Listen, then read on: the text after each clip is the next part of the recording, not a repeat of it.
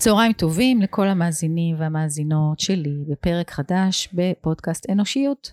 היום אני מארחת את אילן שאול שהוא עורך תרבות לשעבר במעריב, הוא כתב ועיתונאי והוא הוציא ספר אה, פיסה היסטורית של נקרא מלחמת תרבות שיש בה, אה, זה ממש אוצר גנוז של רעיונות עם אה, אומנים מזרחיים רעיונות שנעשו בעבר, תכף הוא, אתה תספר לנו, וזה פשוט נראה לי נושא שהוא מאוד מאוד מרתק ברמה של מה שקורה בתרבות שלנו במדינת ישראל, ועל ההקשרים, ועל מה בעצם היה הדרייב שלך ואיך הכל נולד, וצהריים טובים, היי. צהריים טובים, גליה. מה שלומך? שלומי בסדר גמור. יופי. תגיד, מה התמצית או, או העיקר של ה... הספר הזה שהוצאת, עם איך נולד כל המקום הזה שפתאום גילית את האוצרות האלה של רעיונות שעשית לפני כמה זמן? אה, המסע התחיל לפני 40 שנה. כלומר, אוקיי. הרעיון הראשון, בוא נגיד שזה רעיונות שנוצרו במהלך 40 שנות עיתונות. וואו. כן. שההתמקדות שלך בנושא של התרבות הייתה בתרבות המזרחית ש, שחוותה דיכוי או חוסר אה, מקום, אה, אפשר, אמרת, אה, נושא של אה, הדרה, אה, של שתיקה. הש, השתקה, כן. השתקה. תראה, האמת היא, זה לא היה דבר שאני התמקדתי בו, אלא זה היה דבר שאני גיליתי. אוקיי. Okay. שלא ידעתי. כלומר, ראיינתי מלא מלא זמרים, שחקנים שכבר היו ידועים, ידוענים, במסגרת קמפיינים של יחסי ציבור. פה אני הגעתי, מה שנקרא, לקרקע בתולה, לארץ לא זרועה, ארץ לא נודעת מבחינתי, כמי שנולד וגדל בקיבוץ, והתרבות המזרחית הייתה מבחינתו מעבר להרי החושך. כן. לא היה לי שום מושג, כי הקיבוץ זה גם סוג של שטיפת מוח. וברגע שאני נפגשתי בפעם הראשונה עם הזמר סטלוס, שזה לא היה הרעיון שלי, זה היה הרעיון של העורך, ואני גם סירבתי בהתחלה, אמרתי, מי זה סטלוס? מה קורא לעצמו בשם יווני? ובעקבות הרעיון הזה, שהיה רעיון עם מלא מלא מלא כאב ותסכולים על, על דיכוי נוראי שהוא עבר כמי ששר ביוונית, מבחינתי הרעיון הזה היה כמו מחילת הארנב וואו. באליסה בארץ הפלאות, ש, שבה, אני, שבה אני נכנסתי לתוך יבשת, הייתי אומר פלנטה, שהייתה גם אבודה, גם מושתקת, וגם כמות הכאב והתסכולים, כמות הכאב והתסכולים ששמעתי שם, אה, עוררו אצלי את חוש הצדק, mm-hmm. ופתחו את עיניי לבעיות חברתיות, סוציולוגיות, היסטוריות, של גורלם של יהודי ארצות ערב שלא הייתי מודע להם לחלוטין, כלומר באמצעות הרעיונות נפתח לי שער אל עולם שלם, עולם שלם. עכשיו, הרעיון השלישי שהיה לי זה היה עם זוהר ארגוב, לפניו היה רעיון עם להקת האוד. אוקיי. Okay. שהיו פופולריים, שזה פחד, במשך איזה שבע שנים, וכשאני מגיע אליהם, מסתבר שאני אולי הייתי העיתונאי הראשון, אולי לא שראיין אותם, אבל שדיבר איתם על הדברים האלה, ושמה זה היה כמו, כמו פיצוץ של הר געש מבחינת כמות התסכול של להקה שמופיעה ערב ערב, מוכרת מאות אלפי תקליטים ומקבלת.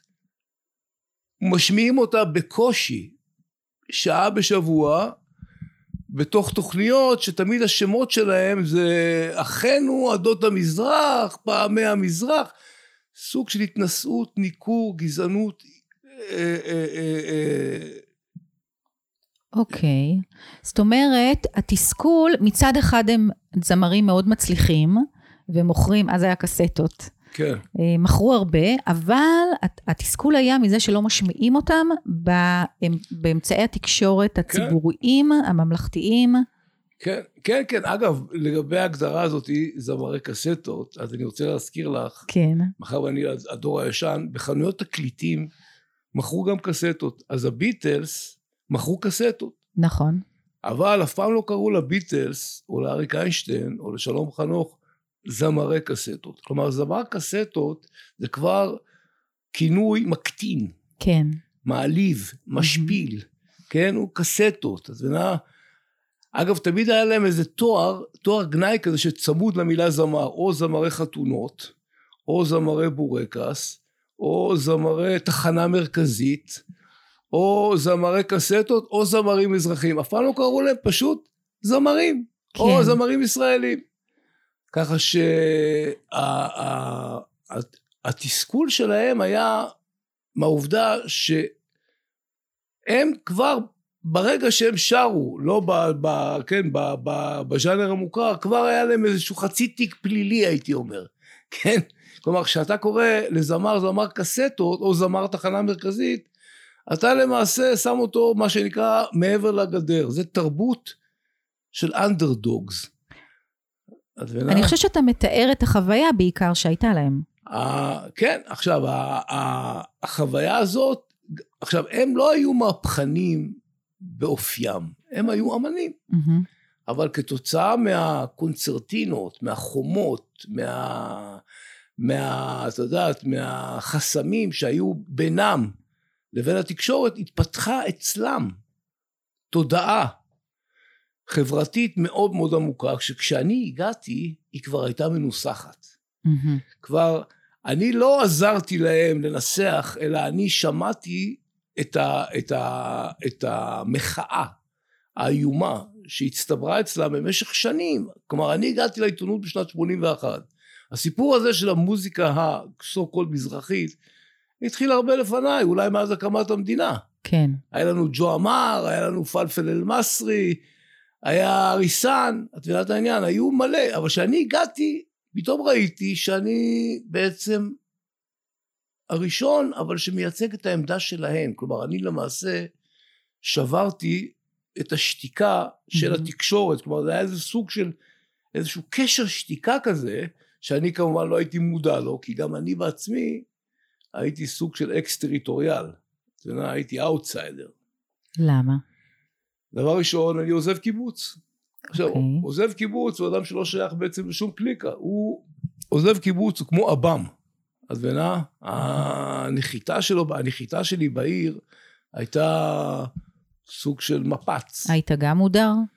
הייתי גם, היית, תראי, תראי, דבר ראשון, לא הייתי שייך פה לשום דבר. התחלתי כ... את יודעת, כנובדי מוחלט. אז אוטומטית התפיסה של האנדרדוג, או התפיסה של הנובדי, או התפיסה של מי שנמצא מחוץ ל... מחוץ לקונצנזוס, מחוץ ל... כן, כן מח... היא, היא כבר הייתה מוטמעת בי. אחרי זה זה כמובן הלך והתפתח. אני אחרי זה חזרתי לקיבוץ, ואחרי זה העיפו אותי מהקיבוץ. כלומר, ההזדהות שלי עם האומנים האלה הייתה, הייתי אומר, אינסטינקטיבית. ממקום אישי. ממקום אישי, וגם ממקום של זהות אבודה, אה, גנובה, okay. אוקיי. בדויה. מה זה אומר זהות גנובה? סיפרתי לך קודם, אני אימצתי תפיסה... אנחנו רוצים לספר את זה למאזינים אוקיי, והמאזינות. אוקיי, אני, בגלל שנולדתי וגזלתי בקיבוץ אפיקים, כן. שזה קיבוץ סופר סופר אשכנזי, אריסטוקרטי, אני חייתי מה שנקרא באולימפוס.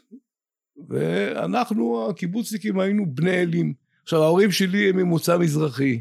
אבא שלי הוא ממוצא מצרי, אמא שלי ממוצא טורקי.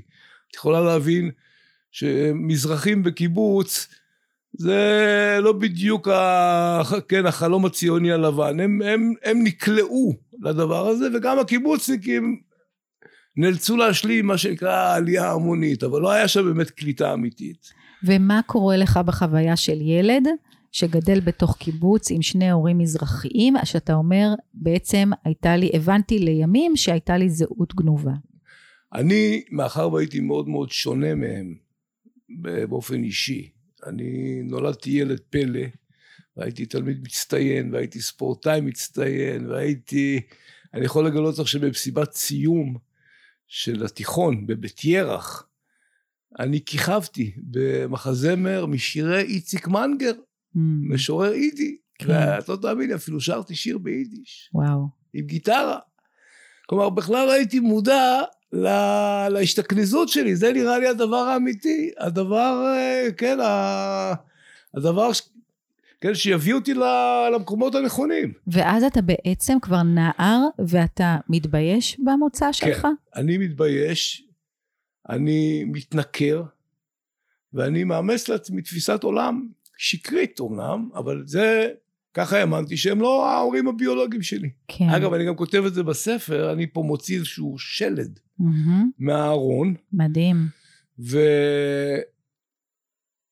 בערך בגיל 25 הבנתי שבעקבות איזה זעזוע שלא ניכנס אליו עכשיו, בעקבות טראומה כן. קשה שאני באופן אישי עברתי, אה, פתאום הבנתי שהם ההורים שלי. וואו. ואני אוהב אותם. כן, ברור. והיו לי רגשות אשם עצומים, ואני, תראה, אני לא פסיכולוג, אבל אני חושב שמבחינה פסיכולוגית, המפגש עם התרבות המזרחית, ואגב, אה, חשוב לי להדגיש, הספר הזה הוא לא רק על המוזיקה המזרחית, שהיא לרוב הישראלים מדגמנת כן. את המהפכה. כן. מאחר וזה הקצף מעל המים, וזה הדבר שהוא, כן, שהוא הכי מוכר. כן. הספר הזה הוא על, גם על תרבות מזרחית, באמצעות דמויות כמו ג'ורג' עובדיה, כמו ארי אליאס, כן.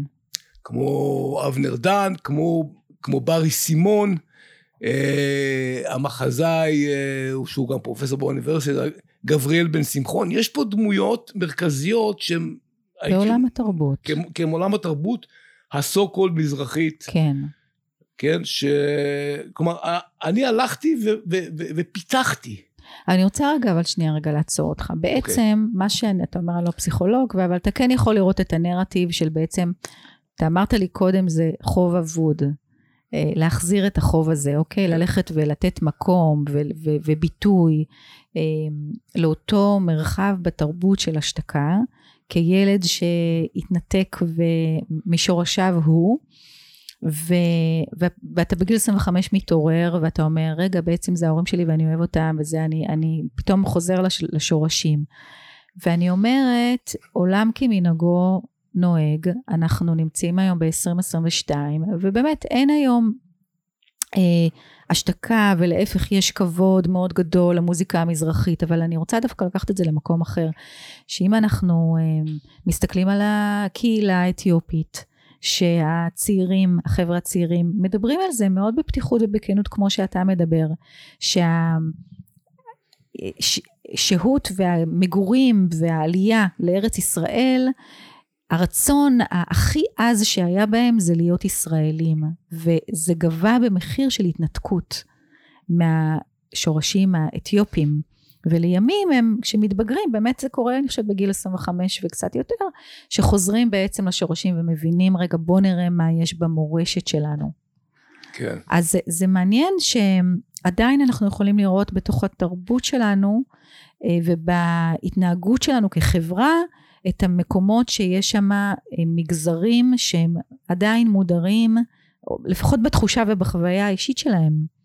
זה, זה, אני חושבת שזה עוד היבט בתפיסה שלי כקוראת את הספר הזה, למה הוא חשוב, כי הוא באמת מעורר פה איזושהי מחשבה על מה קורה היום, ומה השתנה, ואיך אנחנו משנים, ועד כמה באמת אנחנו יותר פתוחים ומקבלים אחר, את השונה, את המגוון, אז אני רוצה לשאול אותך, כשבעצם לפני שנה, כשבעצם החלטת שאתה מוציא את הספר הזה לאור ומוציא את כל הכתובים וההיסטוריה והרעיונות כל כך אה, שחשוב שיהיה להם תיעוד כן. ותהיה להם במה, מה קרה לך בתהליך הזה בשנה האחרונה? אה, האמת היא שאני הרגשתי שמצאתי אה, מכתב בבקבוק ששלחתי לעצמי לפני 40 שנה, מצאתי אותו על החוף. והרגשתי שזהו רגע, רגע גאולתו. כי ברגע שכל הרעיונות האלה הצטברו ביחד, הבנתי שבאמת דבר ראשון, כמובן, כמובן השלם שווה יותר מסך כל חלקיו. כן. והאמת היא שזו גם תגובה שאני קיבלתי לאחרונה, ש... הספר הזה הוא החלק החסר ב, בתוכנית הלימודים של משרד החינוך Mm-hmm. והמוסדות להשכלה גבוהה. ספר כזה מאפשר, אגב, גם לאשכנזים ללמוד על התרבות המזרחית באותה מידה שאנחנו כמזרחים למדנו את התרבות האשכנזית, כן. על בוריה. כלומר, הבנתי פתאום שיש לי ביד לא רק אוצר גנוז, אלא הזדמנות לתיקון. הזדמנות לאחות דווקא את השסע. Mm-hmm. השסע עוד קיים. הזדמנות ל, ל, לפקוח עיניהם של הרבה מאוד אה, אשכנזים שבאופן אוטומטי יש להם איזושהי רתיעה אינסטינקטיבית. עכשיו, מאחר ואני איזשהו גשר כן. בין תרבויות, כי בכל זאת בן אדם שנולד באפיקים ועושה את שיעורי ההתעמלות שלו בקיץ בחורשת האקליפטוס כן. מול הרי גולן, הוא, הוא לא בא מהחוויה המזרחית, הוא בא מהחוויה המגה אשכנזית. כן. אבל עברתי מטמורפוזה זהותית כל כך, הייתי אומר, רדיקלית, ששני העולמות האלה, שתי התרבויות האלה, מתיישבות אצלי בשלום רב. אני יכול לעבור משיר של זוהר ארגוב לשיר של אריק איינשטיין בשנייה, ו- ואני אוהב גם את זה וגם את זה, ושניהם בשבילי מלכים. כן. וזה, ו- ודרכי, הספר הזה דרכי, הוא יכול להיות גשר בעצם לכל הישראלים. כלומר, אני לא רואה בספר הזה אירוע פנים מזרחי, אלא אירוע כל ישראלי, שבהרבה מובנים ממלא איזשהו ואקום עצום. כלומר, התגובות שאני מקבל מאז שהספר יצא, זה בואנה, לא ידעתי, מה אתה אומר? מה... כלומר, אני גם חסכתי פה עבודה למה שנקרא תחקירני העתיד. Mm. כי בעצמי שלפתי רעיונות, אגב יש רעיון אחד בספר שלא פורסם, וזה הפרסום הראשון שלו, של אדם בשם יוסף דחוח הלוי, שהוא בעצם היה הראשון, ב-84, שסיפר לי על חטיפת ילדי תימן. וואו. ואז ב-84, למרות שכבר הקימו ועדה ב-60 ומשהו, כן? ועדת מריחה כזאתי, אני זוכר שאני לא ישנתי בלילה. אני, אני, את יודעת מה, אני אגיד לך את האמת, אני עד היום לא מאמין. וואו. עד היום אני לא מאמין לזה. והכתבה הזאת לא היה לה שום סיכוי להתפרסם. אני זוכר שעברתי ממקום למקום, ממקום למקום, אמרו לי, תשמע, אנחנו נורא מצטערים, אנחנו לא הולכים על דברים כאלה. יש להם תמיד את התשובות האלה, כן. כן?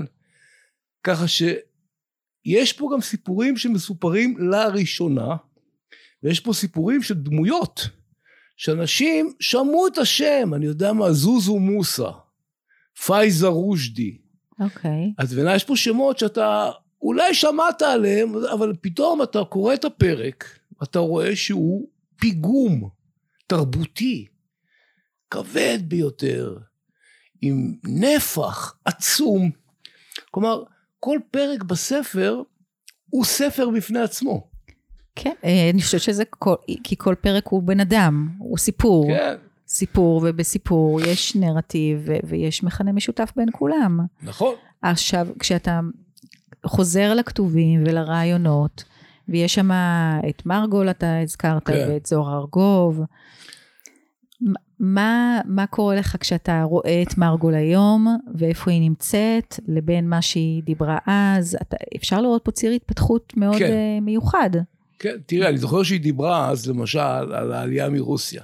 אוקיי, והיא ראתה ישר, מאחר והיא גרה לפני שאיפה שאני ראיינתי אותה, היא גרה לפני זה בתל כביר, אז היא ראתה איך את הרוסים שבאו מרפובליקות אסלאמיות, זרקו ישר לאזורים המזרחיים. ואת הרוסים הלבנים, עם שם, איך איך היא אמרה לי, עם שמות משפחה שנגמרים בביץ', Mm. לבקוביץ', כן, ברקוביץ', ישר רעננה הירוקה וכולי. אגב, בשיחה האחרונה שהייתה לי איתה, היא אומרת, תסתכל, אילן, תיכנס לגוגל ותראה שהנשים שמרוויחות הכי הרבה בארץ, הן רוסיות לבנות. זה תובנה שהיא, כן, שהיא... שהיא אני יש- לא יודעת על מה זה מבוסס, ובעיניי לא זה משנה. גם, שו, שו, אנחנו דיברנו על גזענות, זה, נכון, זה חלק נכון, מגזענות. נכון, והיא דיברה איתי גם אז על העניין של ילדי תימן החטופים. כן. אגב, זה ילדי תימן, מזרח ובלקן. זה היה ב-92, זה היה שנתיים לפני הפיצוץ עם אה, עוזי משולם. כן. שאז כל המדינה פתאום שמעה על הדבר, ה... נשבר קשר השתיקה. היא כמובן דיברה שם, כן, על עוד, על... אגב, בתקופה שראיינתי אותה היא כבר הייתה סופרסטארית, אבל ברור שבתקופה ההיא היא עוד הייתה שייכת באמת ל... לז'אנר ולמאבק, והיא, והיא אגב, היא אף פעם לא התכחשה. שמה? לה... היא לא התכחשה לשורשים שלה ולמוצא שלה, והיא לא ניסתה להיות אוקיי. לא ירדנה ארזי ולא גלי עטרי. כן. היא נשארה מרגול, כלומר, הכי, הכי אשכרה, אשכרה חבה, כמו ש... כן, כן, כמו שהיא אומרת. כן, גם יש לי פה איזושהי שאלה שהיא ככה, פתאום אתה, אתה מדבר ואני חושבת, אני אומרת, שמע, היא הצליחה בחיים שלה לא פחות מירדנה ארזי, אם לא יותר. נכון. מה, מה התלונות? על מה הם מתלוננים? תראי... זה אנשים מצליחים. נכון, אבל את יודעת, הכותרת של הכתבה של מרגול זה שמתחת לסטלבט מסתתר כאב של דור שלם. כלומר, בן אדם, איך אמרה לי הזמרת זוהר אלפסיה, אף אחד לא שוכח את החיים שלו. אגב, גם אבא שלי היה אומר לי את המשפט הזה, אף אחד לא שוכח. כלומר, אתה לא יכול לשכוח את הסבל ואת העלבונות. זה חלק ממך, זה צרוב בתוך הבשר. והיא אומרת לי, תשמע, אילן, נכון, עשיתי כסף, והכל בסדר, אבל אני רואה שעדיין השסע, כך היא אמרה לי, השסע עדיין קיים. תראה לאן הגענו. כלומר, היא לא שכחה מאיפה היא באה ולאן היא הולכת, וההצלחה או הכסף או ההכרה, ההכרה. ההכרה לא סימאה את עיניה, לא סנוורה אותה. אה, כלומר, היא רואה את עצמה גם כנציגה, לא רק שלה אישית, כן, אלא של שכבה שלמה, של דור שלם, שאתה יודע, זה דור המדבר. מבינה? זה דור המדבר. והרעיונות האלה בהרבה מובנים זה כמו לסלול כביש. כן. בדרך חתחתים. זאת אומרת שלמרות ההצלחה וההכרה והביטוי אמ, והאהדה ואהבה של אמ, אומנות אה, מזרחית שיש היום, עדיין נותרו פצעים ומשקעים, כן. שאתה אומר, כחברה, בוא נהיה ערניים, בוא נהיה מודעים, ובוא נשים לב לאיך אנחנו מתנהגים. כן, אגב, גם ברעיון עם, עם אביהו מדינה, שאני אומר לו, בואנה, מה, אתה לא מבסוט חלאס ממה שקורה? הוא אומר לי, תשמע, במלחמה, גם אם מנצחים, צריך לשמור טוב טוב על הגבולות, ולהיות ערניים, ולא לראות שיש כרסום, ולא שיש נסיגה, וצריך כל הזמן להיות אה, עם היד על הדופק, כי זה יכול גם להשתנות בשנייה. אה, ככה שהאנשים אה, האלה, שבאמת היו שם במהלך עשרות שנים של מאבקים, הם לא יכולים באמת להשתחרר מהדרך הארוכה והקשה שהם עשו, שהיא למעשה, אתה יודע, אתה, אתה בעצם לא קיים. כשזוהר ארגוב שואל אותי, למה אתה באת ולא ההוא משעה טובה? הוא בעצם אומר, למה אני לא קיים? יש פה... כלומר, אני לא קיים בהכרה, בתודעה. זה נע? אני רוצה לשאול אותך שאלה, שיכול להיות שחלק מהמאזינים, מאזינות, שואלים את עצמם עכשיו. תשמע, אנחנו ב-2022, אנחנו בעולם חדש, בעולם אחר, זה כבר לא רק uh, מה שרואים בטלוויזיה, להפך, הרבה הרבה יותר מה שקורה ביוטיוב, בטיק טוק, בכל מיני, ברשתות. מה, אין פה איזשהו שימור של קורבנות? לא. לפי דעתי, אה, אל תתייחסי רק להצלחה של המוזיקה, כי... מדברת על אומנות. אם, אם תיכנסי עמוק עמוק, למשל, לתיאטרון, אוקיי. Okay. התיאטרון הישראלי, אם תיכנסי עמוק עמוק גם לקולנוע הישראלי, אם תיכנסי לכל עולם הגלריות, ואתה, והפיסול, וה, הציור, המחול, המחול, אז תראי שבעצם ההגמוניה, שאגב מגדירים אותה כלא מודעת להגמוניותה, כן? כן. אבל היא מודעת להגמוניותה. הכרסום והסדקים הם מאוד מאוד קלים, אז שלא לדבר אגב על תוכנית הלימודים, שהיא עדיין אה, ברובה תרבות המזרח אה, כמעט לא קיימת, ואם היא קיימת תמיד עושים טובה, תוכנית ביטון, אני הכנסתי את ארז ביטון, אני הקמתי את האנדלוסית, תמיד יש איזו, איזו תחושה של פטרונות, שמישהו זורק לך, כן, עצמות ופירורים, כלומר, המוזיקה, כלומר, מה שקרה בהפיכת הפירמו, הפירמידה של המוזיקה, ואחד כמו עומר אדם, שהשורשים שלו הם עמוק עמוק בזמר המזרחי, איך שלא תקחי אותו. נכון. את מה שזוהר ארגוב זרה בדמעה. עומר אדם וחבריו ושות', כן? כן. הם, הם, כן, הם קוצרים ברינה. זה, הייתי אומר, עדיין הקצף, הקצף מעל המים, מה עוד שהרבה מגדירים את זה בעצם כבר כפופ מזרחי.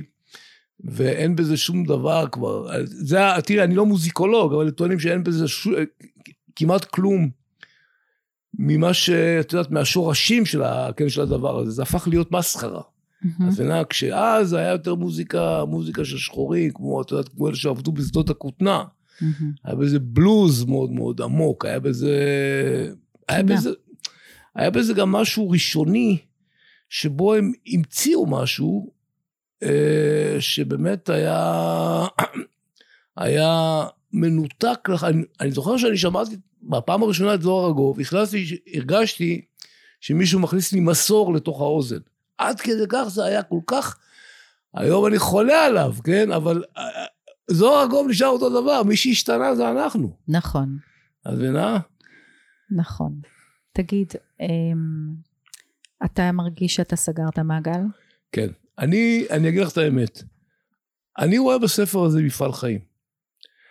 ואני רואה בזה סוג של, סוג של אברסט. אם אני, כקיבוצניק מאפיקים, שגדל בעמק הירדן, שלא היה אמור להגיע לדברים האלה. אני הייתי אמור היום, אני יודע מה, אה, לעשות, לעשות דוקטורט על שירי רחל. כן, או לא, לפי החינוך שקיבלתי, הייתי אמור להיות היום מרצה על ה... את יודעת, על, ה, על העלייה השנייה. כן. עצם זה שאני הוצאתי ספר שהגיבורים שלו זה זוהר ארגוב, יוסוף אל-עוואד, שהיה נגן אהוד של להקת ה... של תזמורת זוזו מוסא, של זוזו מוסא, של אריה אליאס, של אבנר דן, של האומנים שהיו לא לגיטימיים, לא קיימים, אני רואה בזה הישג עצום שאני הצלחתי לרתום את עצמי לטובת האנשים האלה שבאמת לא היה להם פה. כן. אה, אני הייתי קולם של חסרי הכל. אני רואה בזה הישג עצום מבחינתי, שאני, אני אגיד לך את האמת, שום דבר לא משתווה לתחושה, לתחושה הזאת שבו... של משמעות? כן, של משמעות, כן. תחושה של משמעות ושל אדם שהצליח באמת לעשות תיקון. כן.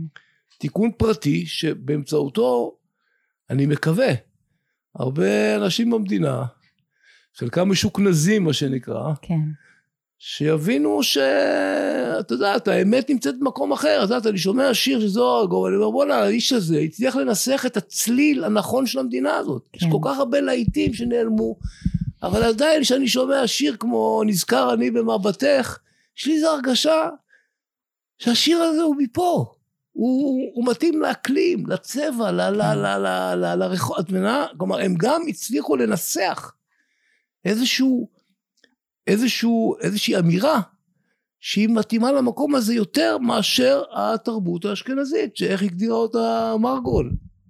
גפיל דה פיש בלאפה. אוקיי, וככה אתה רוצה שנסיים את הרעיון הזה?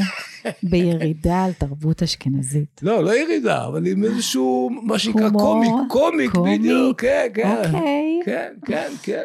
תשמע, אני לא? רוצה, אנחנו צריכים לסיים, ואני אוקיי. לוקחת את השיחה איתך אמ, למקום באמת של חיבור לשורשים של עצמנו. אמ, לחזק את הביטחון שלנו שם, כי יש אה, משפט של אה, ימים המורתי, שבעצם עץ לא יכול לינוק משורשים של עץ אחר. אנחנו כן בסינרגיה ויש מערכת תת-קרקעית פה ביער של העצים שמתקשרים, ומערכת מידע מסועפת שעוברת ביניהם ומזינה אחד את השני. כדי להיות, לקיים פה, ליצור מערך אקולוגי, אוקיי? עץ אחד לא יכול לעשות את זה. אבל עדיין אנחנו יונקים מתוך עצמנו, כי אחרת אנחנו נגדל עקומים. וזאת, אני, אני יוצאת מכאן עם, עם מחשבה מעוררת של באמת עד כמה אנחנו נותנים מקום ו, וגאווה לשורשים שמהם באנו, ובפרט אה, לילדים שלנו, אני חושבת שאנחנו אנשים אה, בוגרים כבר, אה, יש איזושהי השלמה וקבלה למי שאנחנו ומה שאנחנו, ולהפך באמת גאווה. על הציר של שרשרת הדורות שלנו. אבל הדור הצעיר זה באמת מאוד מאוד חשוב שבאת ושמת על המפה את התרבות שהייתה כאן, שיצרה וזרעה את הזרעים דרך מאבק. גם הייתי היחיד שהיה שם. וגם היית היחיד, שמע, וגם אה, זה מדהים לראות היום בציר הזמן איזה תיקון באמת אישי עשית אה, מתוך הבריחה שלך, מתוך הנרטיב שלך, ואתה הלכת וגם בעצמך, אתה אומר הלכתי לתת מקום לאנדרדוג, אבל אתה היית בעצמך אנדרדוג בגלל שהיית העיתונאי היחידי שעשית את זה.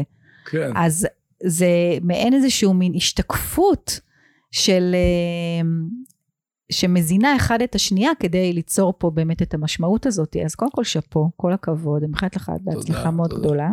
כן. והספר שלך נמצא בחנויות הספרים, מי שרוצה כן, ככה כן, לסקר? כן, הוא, הוא, הוא בצומת ספרים, והוא ב, ב,